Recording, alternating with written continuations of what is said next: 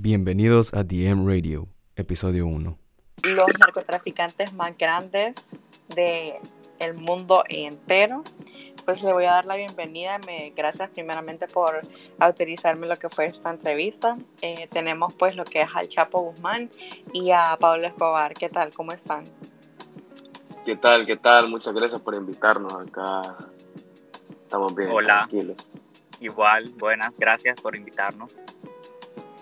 Un gusto estar aquí con ustedes. La verdad que me siento súper halagada que me hayan aceptado una entrevista a ambos. Yo sé que pues son momentos difíciles para ustedes, pero bueno, eh, esta entrevista va a ser como que bien a fondo acerca de, su vida, ¿verdad? Y lo que han hecho.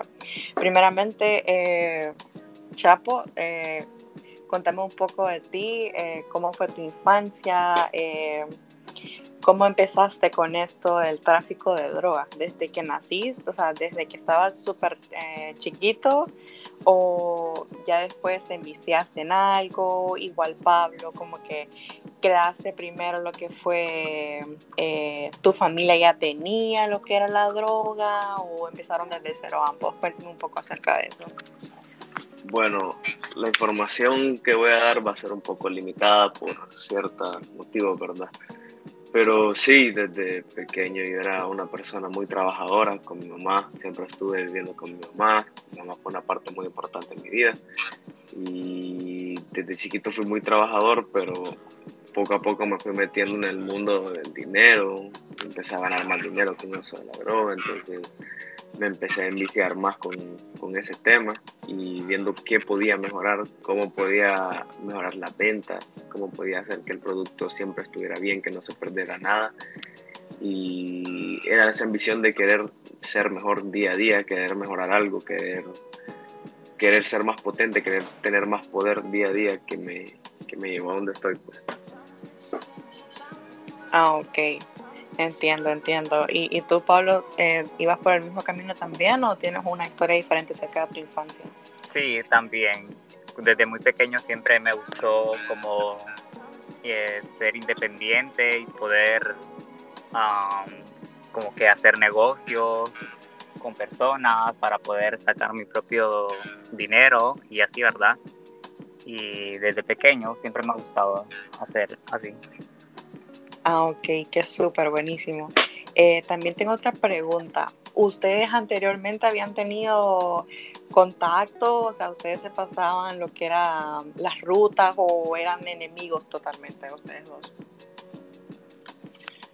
Pues al inicio siempre tuvimos contacto porque era quien, quien, nos, quien nos daba el producto para nosotros poder exportarlo. Porque yo empecé muy, muy de abajo. Yo empecé siendo nada y poco a poco y dando un poco de poder y la, la verdad es que gracias a Pablo fue también un factor muy importante en este negocio, ya que nos, nos daba rutas, nos daba producto y nosotros solo teníamos que venderlo y pasarlo por la frontera ya que estábamos más cerca de Estados Unidos.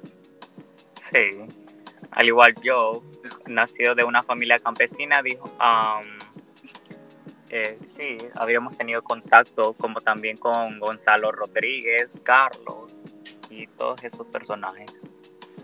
Ah, ok. Qué, qué, interesante porque lo que sale en las novelas es como que más ficción, me imagino yo, de lo que ustedes pues vivieron día a día.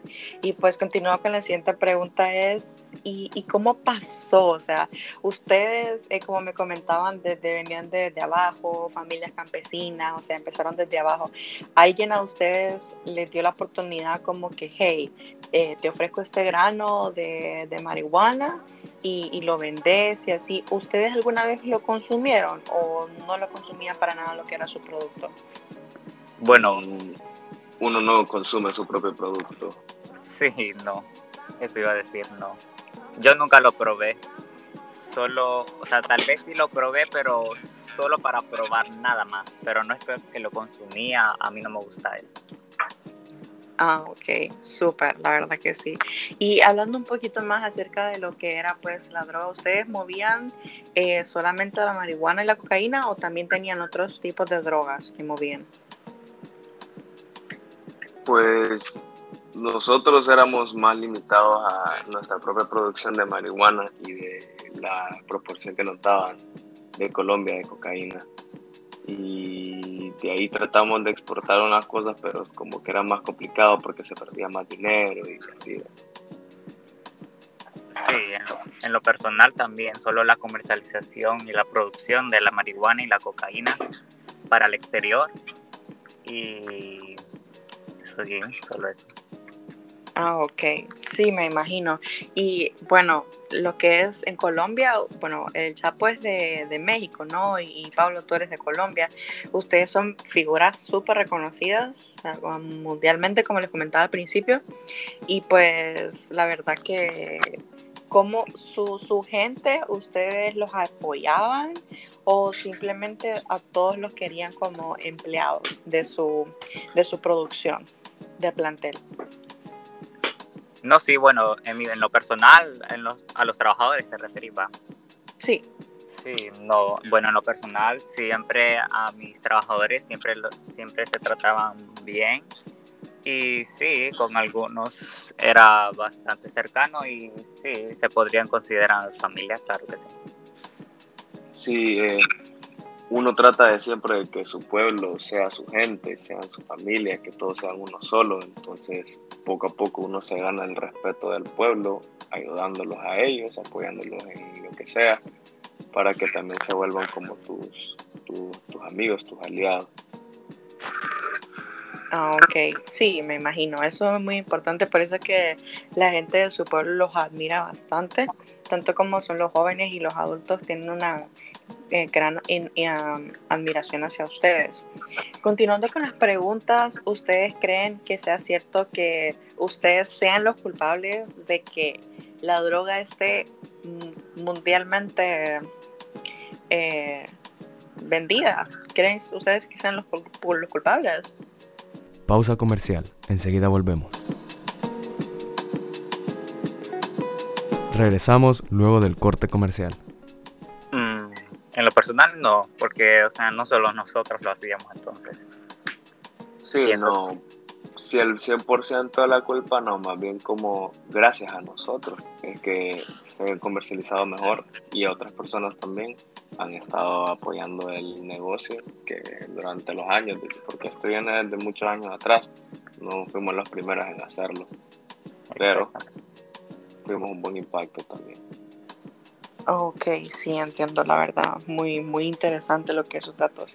Pues dejando un poco de lado lo que es la, su, negocio, quisiera saber un poquito más acerca de su vida privada. Ustedes lograron casarse, tener hijos. Cuéntenos un poco más de lo que se mira en las telenovelas.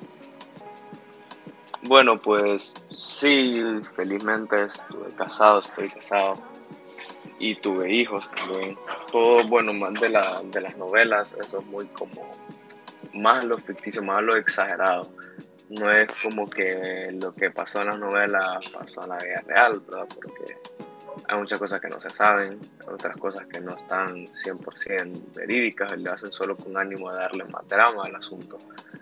Y pues sí, estuve, estuve con mis hijos, mis hijos lastimosamente a, a uno lo fueron a secuestrar, mi esposa cayó bajo arresto también y pues de saber de mis hijos últimamente no he sabido nada. Igualmente yo también me casé, tuve tres hijos y con lo de las telenovelas, claro que sí, no todo es verdad y hubieran cosas también que no se ponen en las novelas que obviamente pasaron, pero no se pueden poner. Correcto, porque más o menos yo he visto eh, la que es la del Chapo y la de Pablo Escobar no he terminado todavía, pero eh, siento que las novelas lo hacen ver como ustedes unas malas personas. ¿Ustedes personalmente se consideran malas personas o se consideran buenas personas?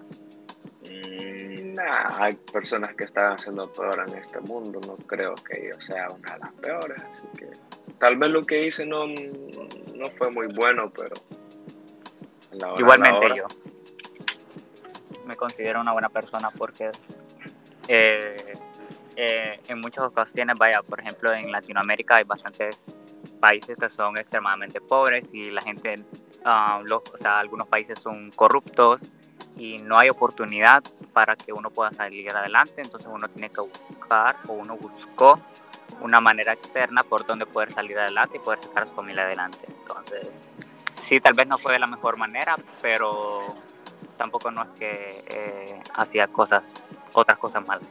Exacto, exacto, porque también aparte de nosotros le dimos empleo a más personas, las personas que estuvieron ganando lo que podría estar ganando un médico en tres años, lo ganan en medio mes posiblemente. Correcto, de eso tienen muchísimo la razón. Y pues ya estamos pocos para finalizar. Yo sé que su tiempo es muy limitado y pues esta entrevista va a ser el, la bomba en todas mis en todos mis programas, pero bueno, eh, vamos yendo con las preguntas.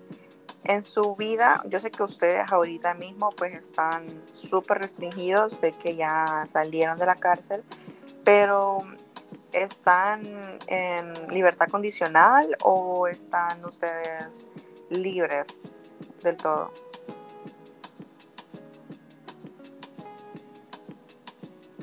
Pues Sí, no, bueno, eh, a mí, o sea, tenemos restricciones, no estamos del totalmente en libertad. sí tenemos muchas restricciones, no podemos, bueno, apenas podemos ver a personas en vida real, así cara a cara. Exacto. Sí, me imagino que es bastante complejo todo ese, eso, la, pues la salida. Yo sé que Chapo, tú te fugaste y pues qué bueno que te pudieron dar la libertad, pues condicionada también, pero al momento de la fuga, hablando ya un poco de la fuga, Chapo, eh, al momento que tú te fugaste, ya tenías, o sea, ¿cómo fue tu plan de lo de, de armar el túnel por debajo? O sea, ¿cuántas personas estuviste, te estuviste ahí con ellos? Bueno, esta es información que preferiría no dar, pero voy a darlo solo porque es tu, es tu canal, es tu radio. Así que, bueno, ese plan ya lo tenía yo desde... uh, era de, los primer, de las primeras cosas que ya tenía planeadas yo en mi carrera, que si me quedaban atrapados iba a hacer un túnel para lograr salir. Entonces fue más que todo por códigos, así. Llegaban a visitarme y por me- medio de las llamadas, así, en códigos ocultos, tratábamos de darnos ubicaciones, darnos los lugares, qué número de, de cárcel fue. Fue un proceso bastante rápido, la verdad, la construcción del, del túnel y eso me, me llenó de orgullo porque fueron mis muchachos los que lograron hacer todo eso en pocos meses, en nada, casi dos meses. Y sí, fue una planeación desde hace mucho tiempo atrás. Fueron las primeras cosas que planeé ya cuando yo estaba, me estaba dando cuenta que yo tenía un cierto poder en, en este mundo. En, en la cárcel, sí, wow. O sea, qué, qué grandioso, pues, todo el poder que tenías, porque para hacer todo eso sí es grandísimo. Y lo que yo he leído también acerca de Pablo, ¿verdad? Soy una de sus, de sus fans también, que sí, he visto que él en Colombia, eh, pues, era como el presidente, ¿no? Era una persona bastante reconocida. Y él, pues, más bien quería ser el presidente. Y sé que si hubiéramos seguido como hubiera seguido antes de que capturaran a Pablo, siento que sí lo hubiera lo- logrado, porque Colombia lo quiere muchísimo y pues la verdad que sí. Pues bueno, eh, muchísimas gracias por esta entrevista, Pablo y Chapo, Joaquín, ¿verdad? Normal. Joaquín Sí. Guzmán y Pablo Escobar, muchísimas gracias. Y Igual, para mí es un placer. Y espero que nuestros televidentes que nos escuchan en esta entrevista se den cuenta de que no todo lo que sale en las telenovelas es real. Entonces, un saludo, éxitos a, sus planes, Pablo, Joaquín. Un, algo más, algunas palabras para despedirnos. Bueno, eh, la verdad es que no muchas, pero muy agradecido por estar aquí, porque nos hayan escuchado y sigan su vida, no, no, no, no, caigan en este mundo porque van a ver cómo, cómo les, los va a ir. A no ser que sean muy inteligentes así, posiblemente vayan a triunfar. Exactamente. Tengan mucho cuidado siempre. Y muchas gracias por invitarnos a tu programa. Muchísimas gracias. a ustedes. Pues esta fue la entrevista más esperada de todos estos meses con Joaquín El Chapo Guzmán y Pablo Escobar, más conocido como el patrón del mal. Esta es una entrevista gracias a DM Duo y espero que tengan un excelente día, noche, tarde. Nos vemos. Esto fue un episodio de DM Radio.